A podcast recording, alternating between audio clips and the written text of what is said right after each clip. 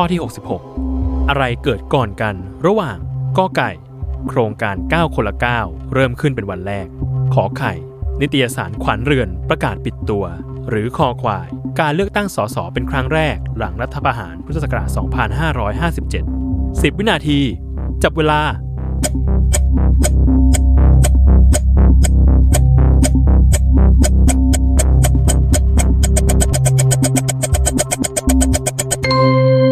หมดเวลาเฉลย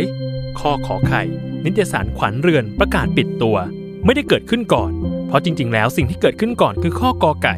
โครงการ 9 คนละ 9 เพื่อ 11 โรงพยาบาลทั่วประเทศ ที่เริ่มขึ้นวันแรกเมื่อวันที่ 1 พฤศจิกายน พุทธศักราช 2560 ณ อำเภอเบตง จังหวัดยะลา ตามมาด้วยข้อขอไข่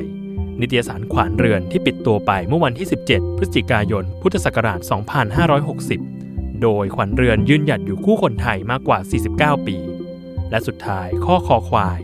ประเทศไทยจัดการเลือกตั้งสมาชิกผู้แทนราษฎรเป็นครั้งแรก หลังรัฐประหารพุทธศักราช2557 เมื่อวันที่ 24 มีนาคม